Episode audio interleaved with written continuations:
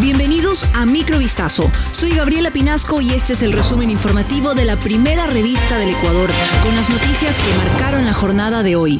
Microvistazo llega a ustedes con el apoyo de Chevrolet. La Corte Constitucional resolvió dar paso a una consulta popular sobre actividades petroleras en las áreas Ishpingo, Tambococha y Tiputini, denominadas en conjunto como Bloque 43 en el Parque Nacional de Yasuní.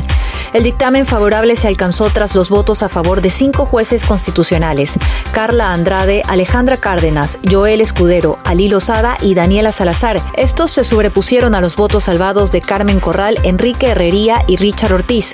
La consulta popular había sido impulsada desde desde el 2013 por la organización ambientalista Yasunidos. Mediante esta herramienta se conocerá la postura de los ecuatorianos frente a la decisión de mantener bajo tierra el petróleo del bloque 43 indefinidamente.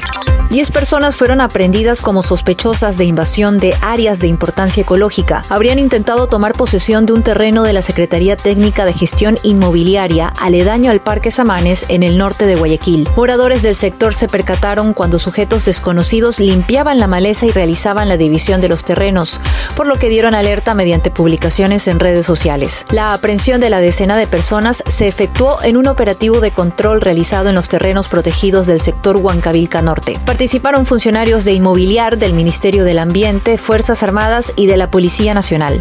Un tribunal de la Corte Nacional de Justicia rechazó este miércoles el recurso de apelación solicitado por el exministro de Hidrocarburos, Carlos Pareja Yanuseli, por lo que se le ratifica la pena privativa de libertad de 10 años como autor de enriquecimiento ilícito. La Fiscalía General del Estado indicó que por unanimidad el tribunal que integra la sala penal de la Corte Nacional de Justicia rechazó el recurso de apelación interpuesto por el exministro. El Ministerio Público resaltó que en la audiencia de juzgamiento se demostró a través de las pruebas presentadas que el exfuncionario no pudo justificar el incremento de su patrimonio por más de un millón de dólares, mientras ocupaba los cargos de gerente de refinación y gerente general de la empresa pública Petroecuador, así como cuando fue ministro de hidrocarburos. Este caso inició con base en un examen especial efectuado por la Contraloría a las declaraciones patrimoniales juramentadas de Carlos Pareja Yanuseli entre el 28 de febrero de 2014 y el 11 de mayo de 2016.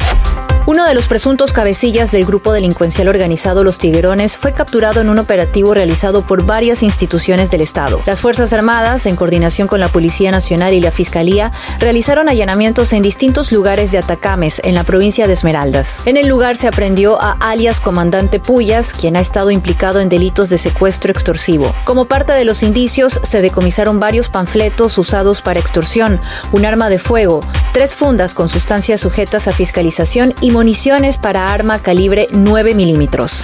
El coordinador de videos de la AFP de Ucrania, Arman Soldin, murió este martes en un ataque con cohetes cerca de Chasiv Yar, en el este de Ucrania. Arman Soldin, de 32 años, se hallaba junto a cuatro colegas que salieron indemnes del ataque.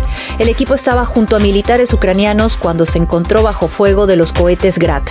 Soldin es un experimentado periodista camarógrafo que fue corresponsal en Londres, era coordinador de video en Ucrania desde septiembre de 2022 e iba regularmente a la línea de frente. También integró el equipo de AFP que cubrió los primeros días de la invasión rusa. Es el undécimo reportero, guía o chofer de periodistas abatido en Ucrania desde el inicio de la invasión rusa el 24 de febrero de 2022.